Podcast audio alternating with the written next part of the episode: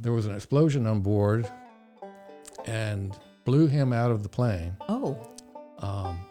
Still didn't have his parachute on. Okay. But he was holding it in his hand. Okay. By the strap. Oh, my goodness. At 26,000 feet. That's a cliffhanger.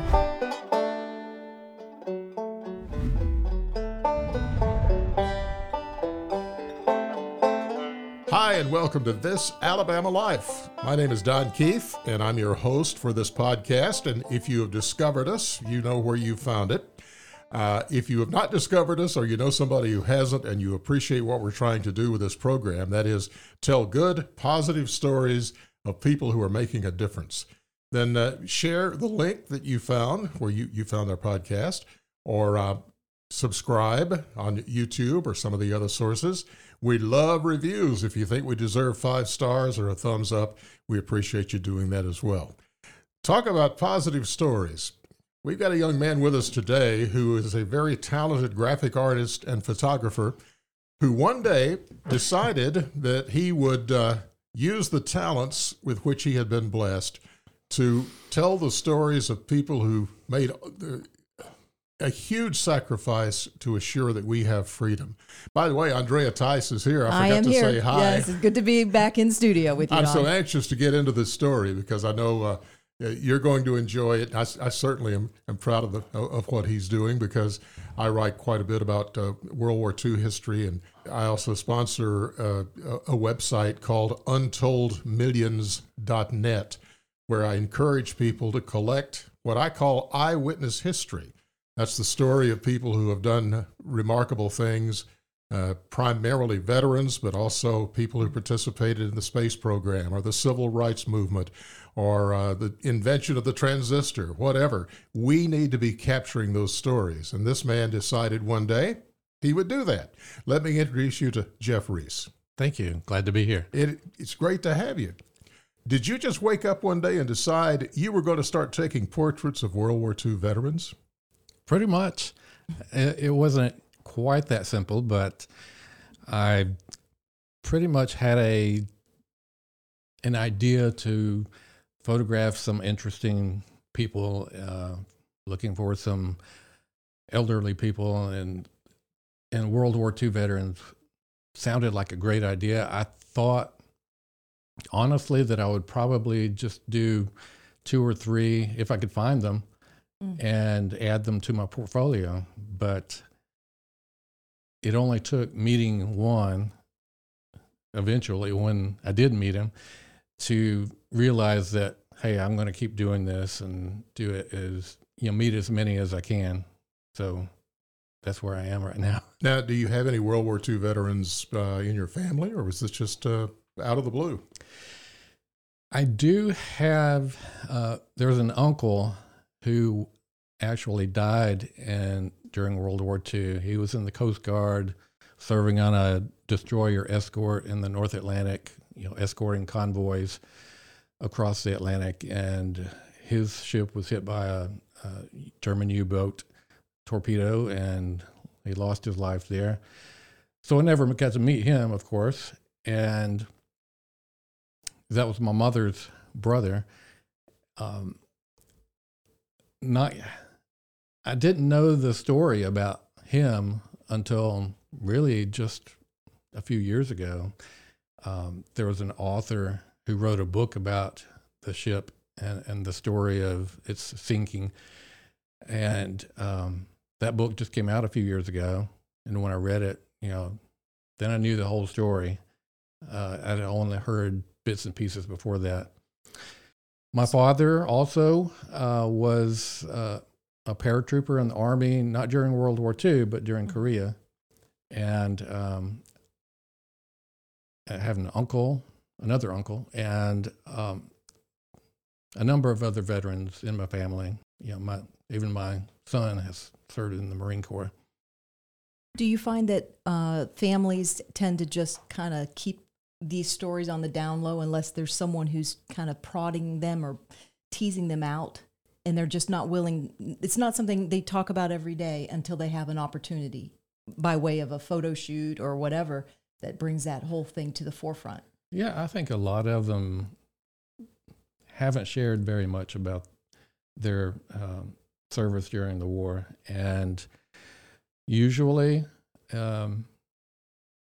it's later in life, you know, like now, and the stories come out. There seems to be as you know, Don, there's a greater interest, or maybe a renewed interest in World War II stories now, as the younger generation gets older, and so it's kind of happened that way. You know, I meet a lot of veterans and talk to their families, and they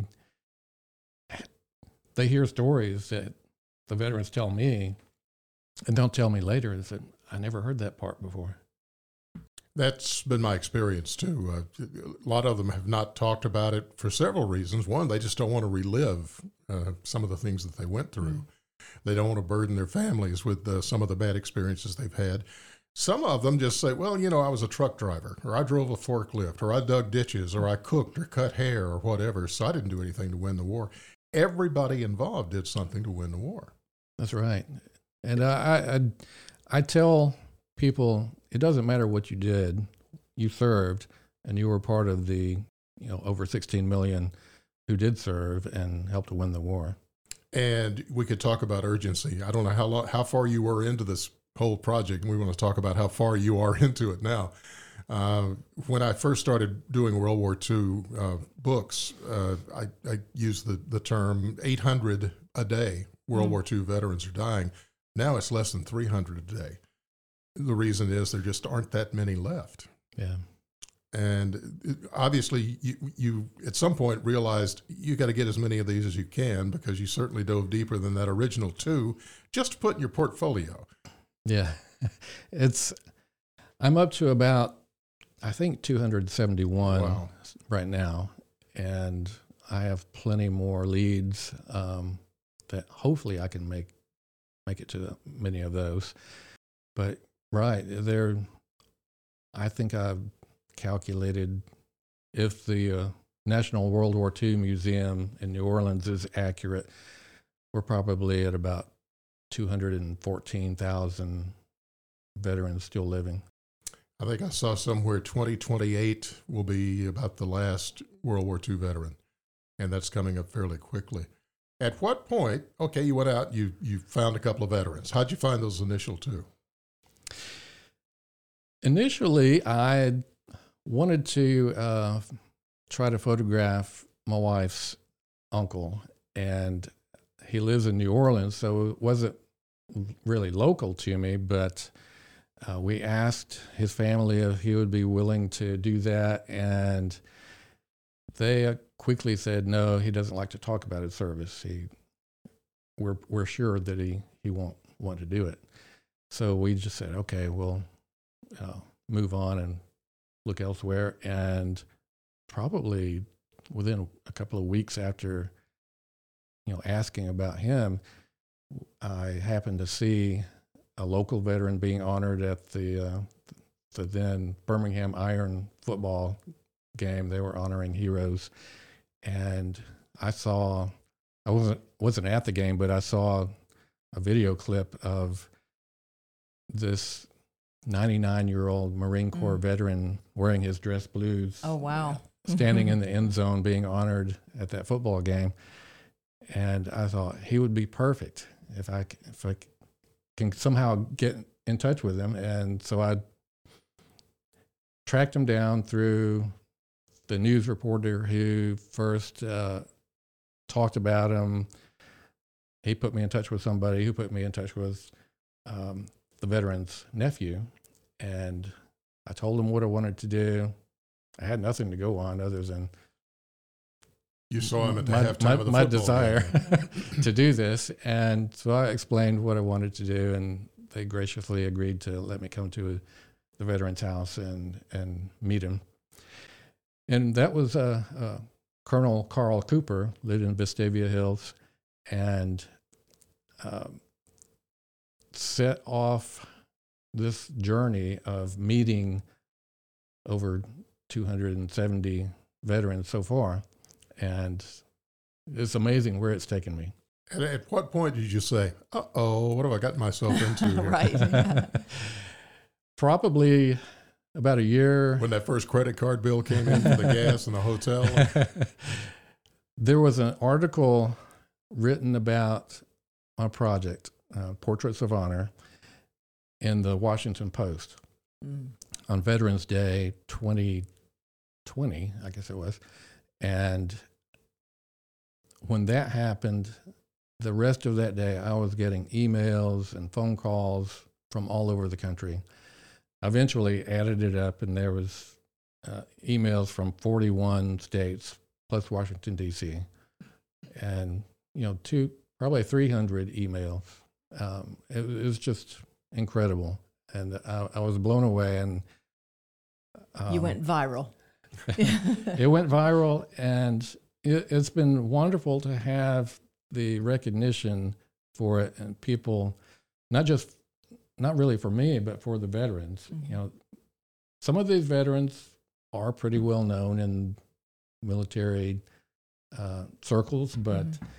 Most of them aren't. Mm-hmm. And to have them get the recognition and be able to tell their stories, and for me to be able to share that with a lot more people, that's been wonderful and worth it to me. Now, this project, I'm sure, has evolved as time has gone. First, I think we should emphasize these are not Polaroid pictures that you're taking of these people. These are right. Jeff is a very, very talented photographer, and he does a lot of professional photography. We were just talking before we started the podcast today, and his wife pulled up a picture of one of the Gaither vocal band, who actually lives in Birmingham, by the way. And Jeff looked at it and he said, yeah, I took that picture. So you take pictures of lots of famous people and lots of not so famous people, but yeah.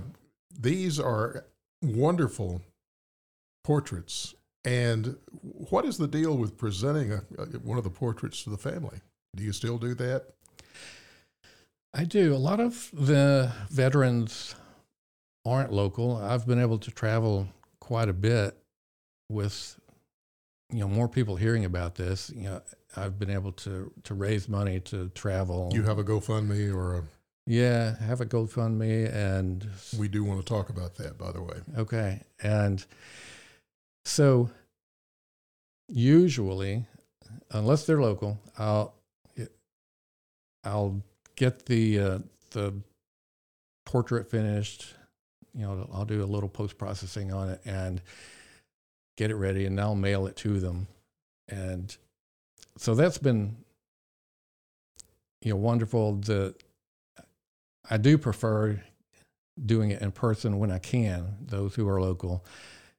And I can go and see them, see the expression on their face, and if their family is there, you know. But nonetheless, I get people calling me back. You know, just the other day, there was a veteran that I met in Hawaii in December, and he had just received his portrait in the mail, so he gave me a call. I think I was busy, and he just left a voicemail, but he will be getting a call back from me for sure. He lives in Florida, and it was just wonderful to be able to meet him and take his picture, you know, right there in Pearl Harbor. Well, I'm anxious to show our audience one of the portraits that you do, because I think they're just beautiful. What an incredible this is very low tech the way we're doing this. I'm not heirloom. Sure if we don't have a monitor, so I'm not sure if we're totally on camera or not, but this is an example. Yeah, that's Brad Freeman, and he is actually the very last member of Easy Company portrayed in the series Band of Brothers. Okay. He's the last surviving member of that and lives in Columbus, Mississippi. Just a wonderful man, very humble, but he gets a lot of recognition, you know, because of Band of Brothers, the book and the series that came out.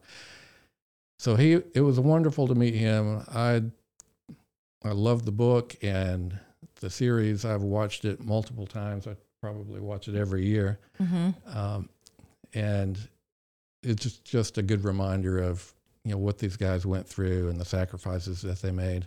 Well, it's just beautiful. And I'm sure that the family, I mean, that's something to treasure, especially since you bring out the story in the process of doing this, you know, right. Years and years later, when hopefully they're a little more likely to put it down on record mm-hmm. before, you know, they pass on. Look at this guy. Yeah, that's Earl Miller. I photographed him up in Huntsville, and he has passed away, unfortunately, since I photographed him. But that's one of my favorite portraits, just the way he was sitting there. Now, did he choose the black leather jacket? He brought that to the seat? He brought it with him. Okay. Or his son, I think, was with him that day and brought that. And it's when he put that on, it changed his whole look and demeanor. Uh-huh. All I had to do was point the camera at him and snap a couple of photos, and it was just perfect. Yeah. He was a P-51 fighter pilot in Europe during World War II, and just fascinating stories. I got to have lunch with him after photographing him, and you know, the P-51 was one of my favorite.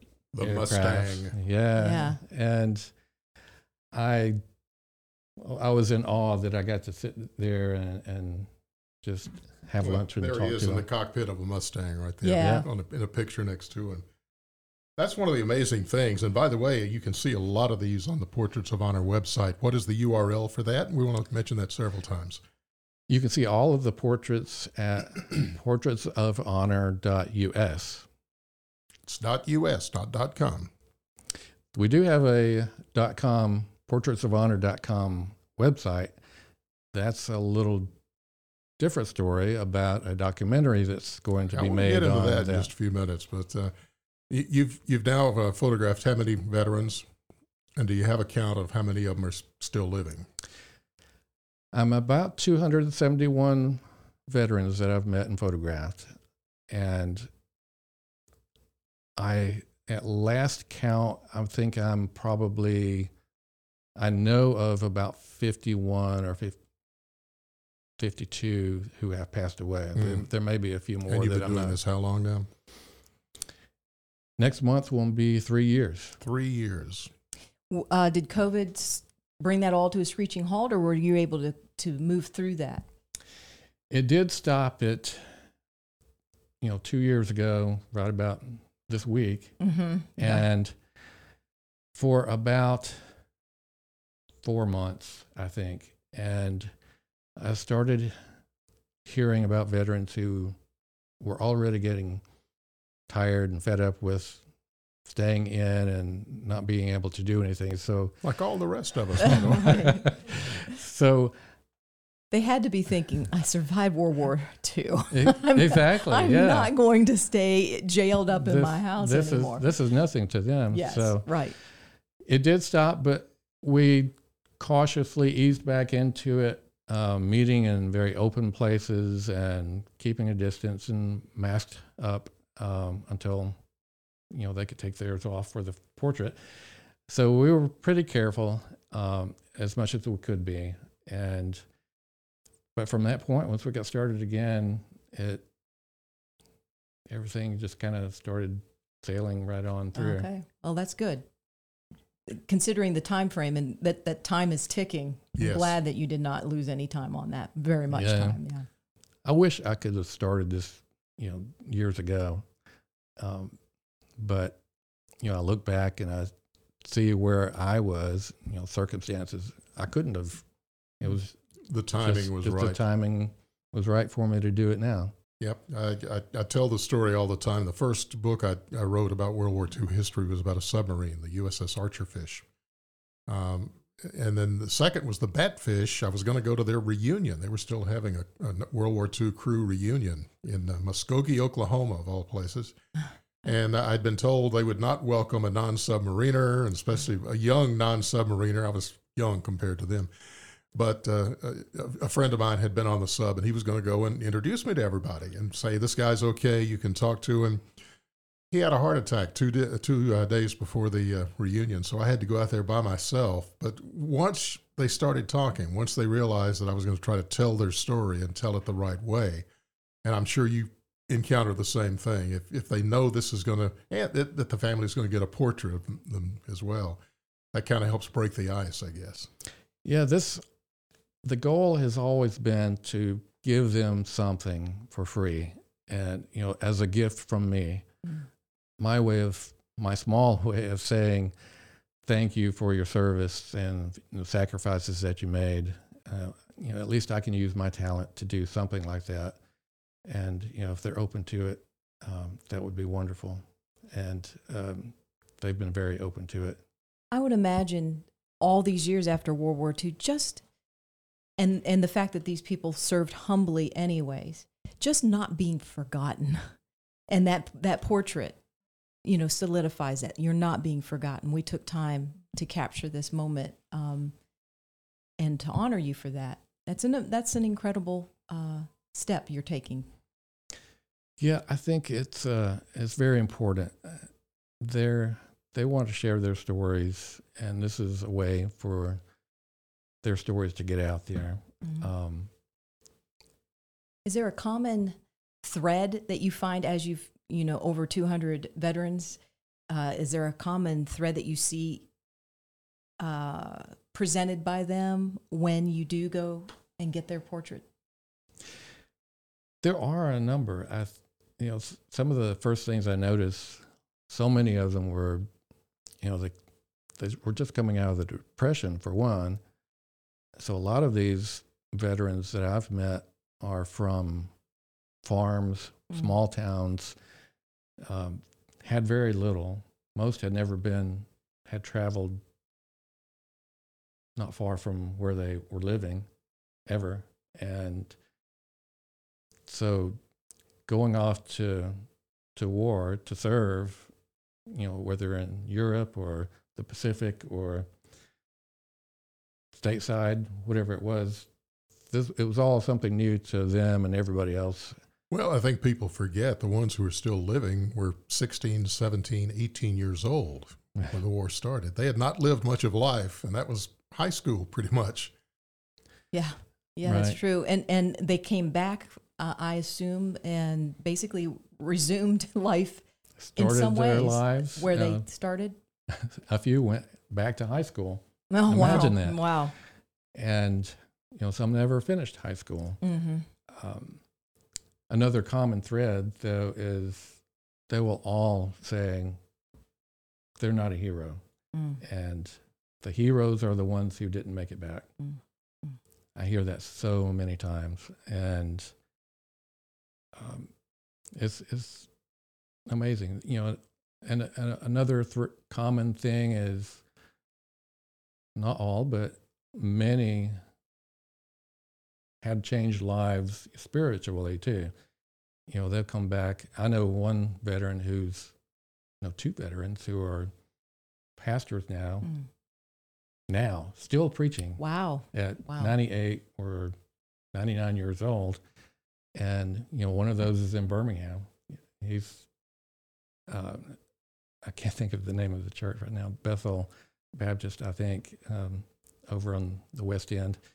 And he was a Montfort Point Marine, and an all African American Marine Corps unit, and he has actually met him at his church, and in the basement they have basically a museum to him because he not only was a Marine Corps veteran in World War II, but also played in the minor leagues and major league baseball. Oh, okay. Wow. Like Jackie Robinson, he was one of those who were the first African Americans to play in the major leagues. Something else that strikes me, I was looking at the website preparing for you to be in today, is how many of these pictures or portraits, they're wearing their uniforms. There are a number, and I love it when they can do that, when they still have that available. And most of the times they can't fit in it quite like they did when they were 18 years old, but they still proudly wear them. I couldn't fit into what I wore when I was 10. Are you kidding me? You started taking these, you've traveled all over the country, obviously to Pearl Harbor. Is that the farthest you've gone? I guess it has to be. It's halfway around the world almost. Well, through all of this crazy journey, I've been able to meet so many other people, mostly through social media and just sharing the portraits. I've had a lot of new contacts, like-minded people, other photographers, videographers who are doing similar projects. Mm-hmm. And we're all different, but there was one group that somebody on the team, was a contact I had online, said I should reach out to the Best Defense Foundation, and I had a great conversation with them on the phone. Donnie Edwards is the founder of it, and invited me to come and photograph some of their battlefield return programs. So the first one was last summer, first one after COVID slowed them down quite a bit for a year or two. And we went to Berlin, Germany. That was just a wonderful trip. We took 6 World War II veterans to Berlin. And their first time returning to Berlin since the war? Not all of them, maybe one or two of them, but we had just a great group of guys, a couple of whom were born in Germany. They were German Jews, but before the war started, they were in the United States living here, and they joined up and served the country remarkably. Wow. That had to be something to see someone returning to the site of it is. They do. Decades and decades ago. The Best Defense Foundation does a wonderful job just taking many veterans back to all kinds of places, Normandy. I'm hoping, keeping my fingers crossed, they'll ask me to go to Normandy with them, first week in June. Okay. And but we did take over 60 veterans to Pearl Harbor in December. And that was just an amazing opportunity to see these veterans. I think about 6 of them actually were in Pearl Harbor when the Japanese attacked. The other veterans, mostly served in the Pacific during the war. But, to see these guys back on pointing out the exact spot where they were when the Japanese attacked, wow. I still can't quite believe I was there with them and seeing that. Yeah, and reliving that experience, which they may or may not have really wanted to do, but a chance to go back. People go to Hawaii all the time, and that's where everybody wants to go for vacation. Get off the beach for an afternoon and go out to Pearl Harbor. It is absolutely unbelievable. It's so small. The harbor itself is not nearly as big as you think it's going to be.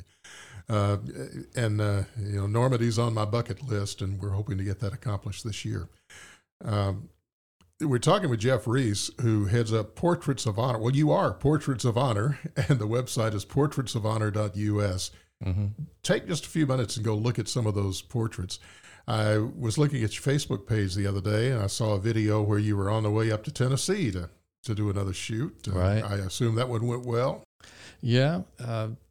After getting back from Pearl Harbor, took a little bit of a break for a month or so, and then got back out on the road.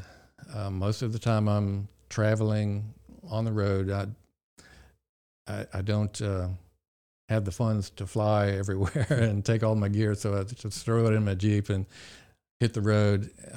Went up to Tennessee to meet a veteran, Navy veteran, and that was a good opportunity. Then the next week did the same thing into North Georgia.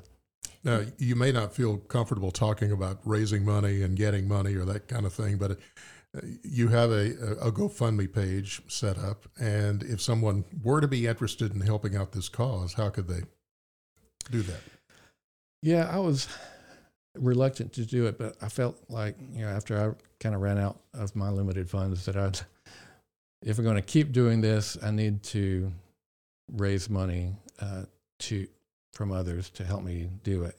And I did start a GoFundMe page for Portraits of Honor, and it has, you know, raised thousands of dollars to be able to go from, you know, last year I went from South Florida all the way up to New England, you know, over about a month. And it's linked from the web page, right? Yes. Okay. And I've also been up to Ohio, Kentucky, West Virginia, all the way to Texas, Arizona. We went to California last November, and sounds like you're about to hit every state at this point. Now, are you doing this full-time or alongside your other photography that you do? It's alongside, but it has pretty much turned into a full-time, like a full-time job. Mm-hmm. You know, I could easily spend, you know, the majority of my time, probably do now, working on this project, you know, or tracking down leads, and just answering emails or looking for new leads. It's quite a job. And if someone wants to contact you, they could just go to the website and get, you know, say, hey, I have a family member I want. They can. Most of the new leads I get are through the website. Okay. Also, speaking of your website, I noticed, as Don already mentioned, that you have a documentary coming out at the end of this year, correct? 2022? Hopefully. Okay. Yeah. Around Veterans Day last year, I got, or maybe the same time as the Washington Post article came out, you know, this filmmaker in California saw that article and reached out to me and explaining, hey, I have a love for veterans too, and I would love to partner with you and maybe come up with a way we can put a documentary together on this journey that I'm on. And that was with Velocity Studios. James Walker was the guy who contacted me about that. And I was a little skeptical at first, but we talked some more, and it turned out that this is a really legit, they want to do this. Just a matter of raising money for that to get it done. Now, are you videoing these interviews that you do with the veterans? Whenever I can, I do. And those videos can be linked or are linked from that website as well. That would be part of the documentary as well. So. Yeah. And that's part of, when we went to California in November, we met 6 or 7 veterans out there in San Diego, and they did some of the filming of me interviewing the veterans and also shooting their portraits. So was the first little bit of the documentary to get going, and so we'll be doing some more throughout this year, traveling around, just doing what I do with the documentary team. But you got to put the sunglasses on now since you're in the movies, right? Not at all. You know, something else that's uncomfortable to talk about, though, is this project is not going to last much longer, I wouldn't think, at least as far as World War II vets go. Sadly, you're right. That's why I wish I could have started earlier, but at least I can do what I can. Mm-hmm. And probably, you're right, maybe a few more years of this, and those numbers are dwindling. You know, people are more scattered out. So. Do you see it extending maybe to veterans of other wars? I think so. Probably, you know, even the Korean War veterans are not young you know. And I found those early 90s, they barely get mentioned. It's rare that we hear about a Korean War veteran, and that was a big, well, it wasn't a war. It was a police action, as I recall. Right, but it involved a lot of people with a lot of stories. We call it a war. Yeah, it was the same thing. But the guys who were there certainly do. Yeah, that's right. Right. And it could extend even to Vietnam veterans too. I certainly don't want to forget them. And again, even trying to pitch a book on the Vietnam War, it's hard to do because publishers just aren't excited about that particular very unpopular war. And those guys deserve the same recognition all other veterans have, I think. Mm-hmm. A question that comes to my mind as you're talking to veterans is, how do you prime the pump to get them to talk about themselves? Because they've done this, they've kind of kept that buried. Their stories and whatever they felt about the war has kind of been buried for years and years. So you're entering an area that needs to be dug up. How do you do that and not step on toes or cause problems? I'm very intentional in that I don't want them to feel like they have to share more than they want to. I don't ask them very hard questions unless I see that they really want to share something like that. So I'll ask them about their basic service, where they went to training, you know, when they joined up or were drafted, and the very basics. And pretty much after that, they just kind of keep going. I don't have to ask them a whole lot. There have been a couple of veterans who I was intimidated by, still, even in their upper 90s. Really? They come across as very tough. But eventually, after I make their photographs and we chat while I'm doing that, then we'll start the interview. And I think by that time, they're a little bit more comfortable with me.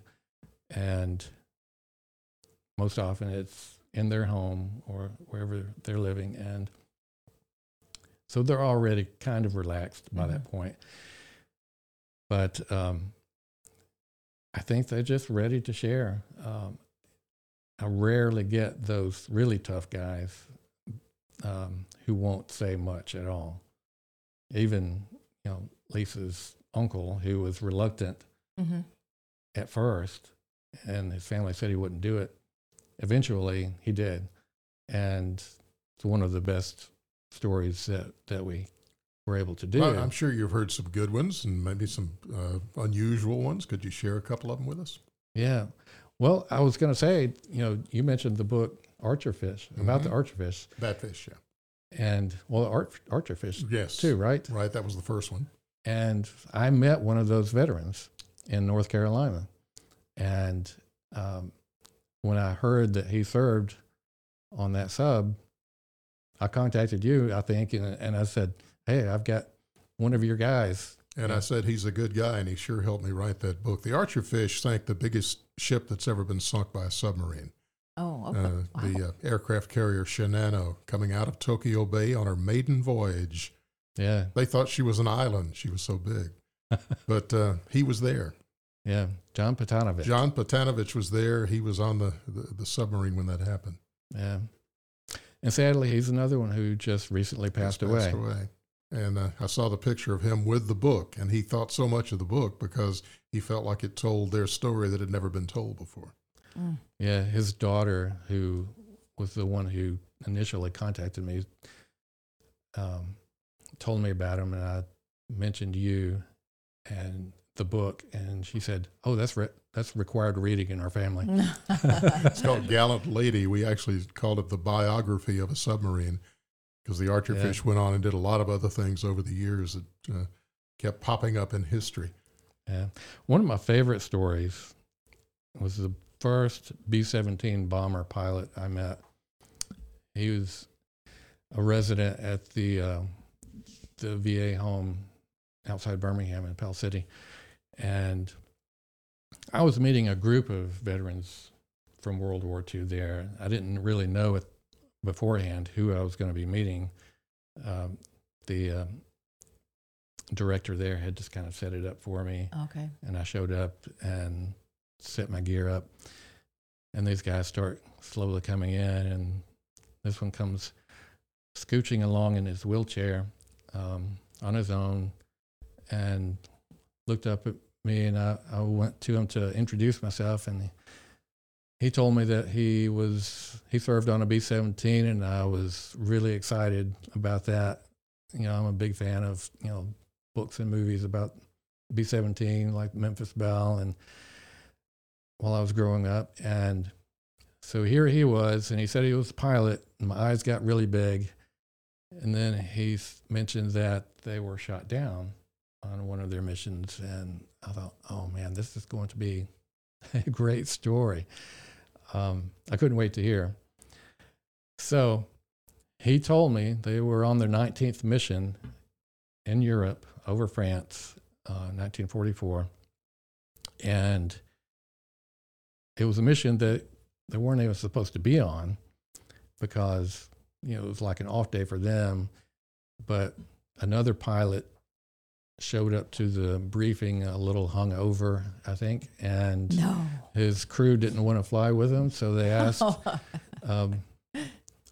Bill Massey if he would like to fly that day, and he asked his crew. They said, yeah, you know, kind of like, sooner we get our missions over with, sooner we can go home.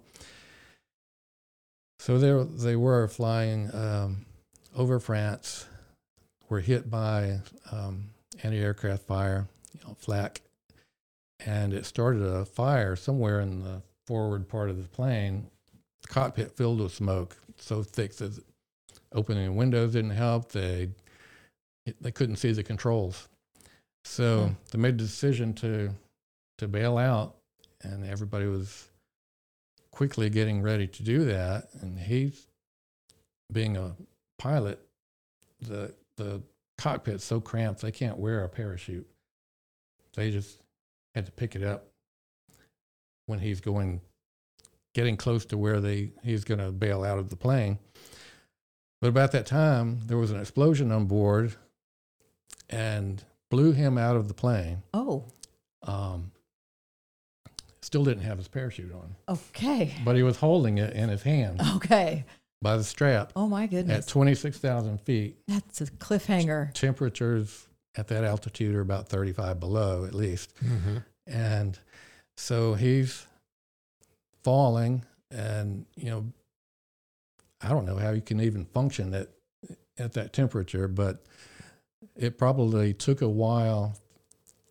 He said, probably about 3,000 feet, he had struggled to get that chute on, at least well enough. He thought he could pull the ripcord in. Yeah, if he doesn't have it on and strapped on pretty good, it comes off when that thing opens. Yeah, and so he said that he pulled the ripcord. It had a hard opening. It knocked his boots off, and so he landed in a stocking feet in a farm in France. You know, he's about 22 years old, and that happens to you is just amazing. So he and two other crewmen were the only ones who survived. You know, B-17 carries a crew of 10.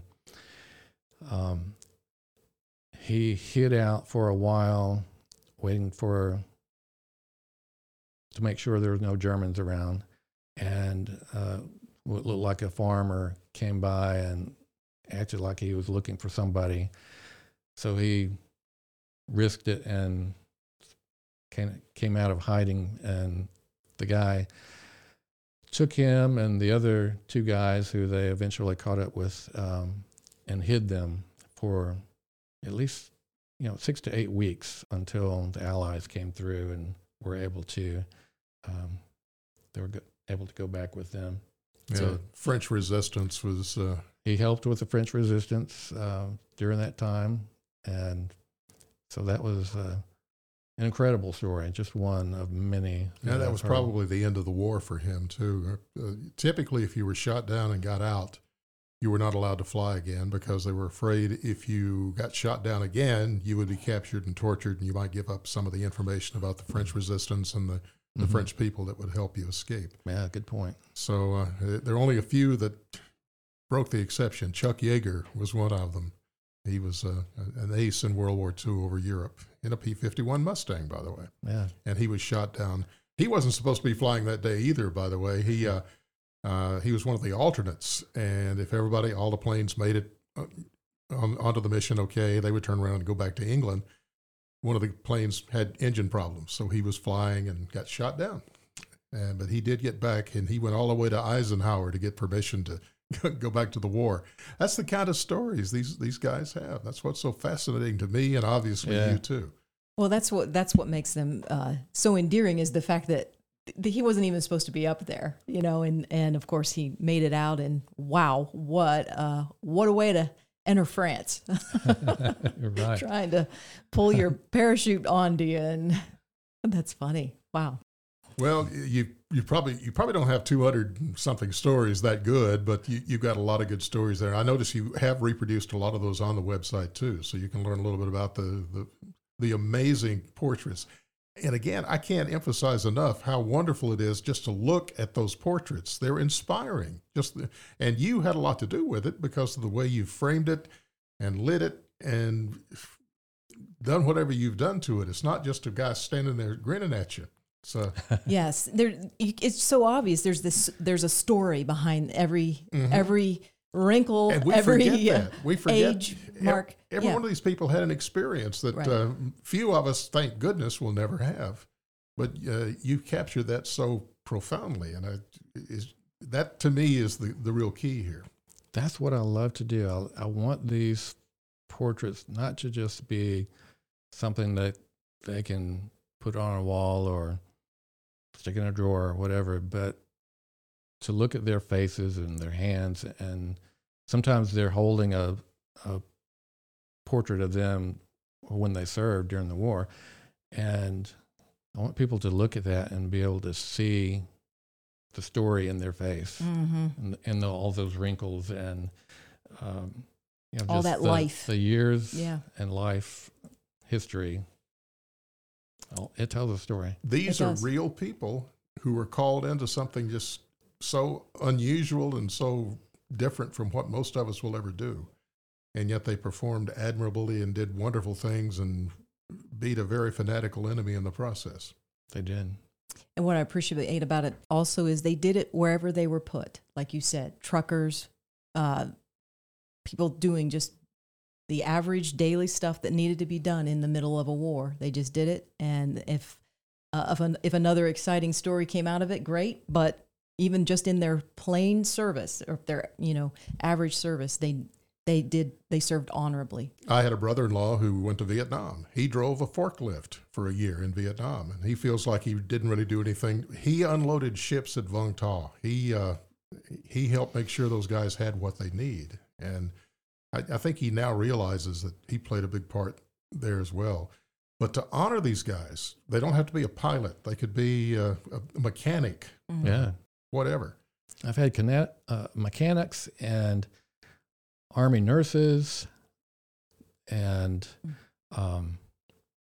guys who drove trucks, cooks. Chuck Yeager enlisted to be a mechanic. That's what he wanted to do. The first time he flew in an airplane, testing one of the planes he'd worked on, he got airsick. Even when he applied for pilot training, he didn't know if he was going to be able to get over being airsick, but obviously he was and became one of those heroes. Jeff Rease, Portraits of Honor. It's portraitsofhonor.us. It's well worth supporting. If you don't do anything else but go there, and if you know of a veteran who needs to be photographed in the proper manner. That's right. Have their story told. Let's keep Jeff busy for a while. Yeah, that's good. Thank you so much for being with us. Thank you. I enjoyed this, and I appreciate having the chance to talk to you about it. I meant to ask, too, how many Alabamians do you think have there been? Oh, I assume a preponderance. Since I really don't know. I would think at least a third of those I've met are probably from Alabama. Well, you learn from Band of Brothers and some other documentaries. Alabama, big contributor to the war in a lot of ways. And I'm glad you're honoring those Alabamians as well. portraitsofhonor.us. That's our episode for this week. We appreciate you being with us as well. We hope you'll tell folks about us. If you would like to rate us, 5 stars, thumbs up, subscribe, but mostly just tell people about This Alabama Life. Positive stories about Alabamians doing remarkable things. And we'll see you next time.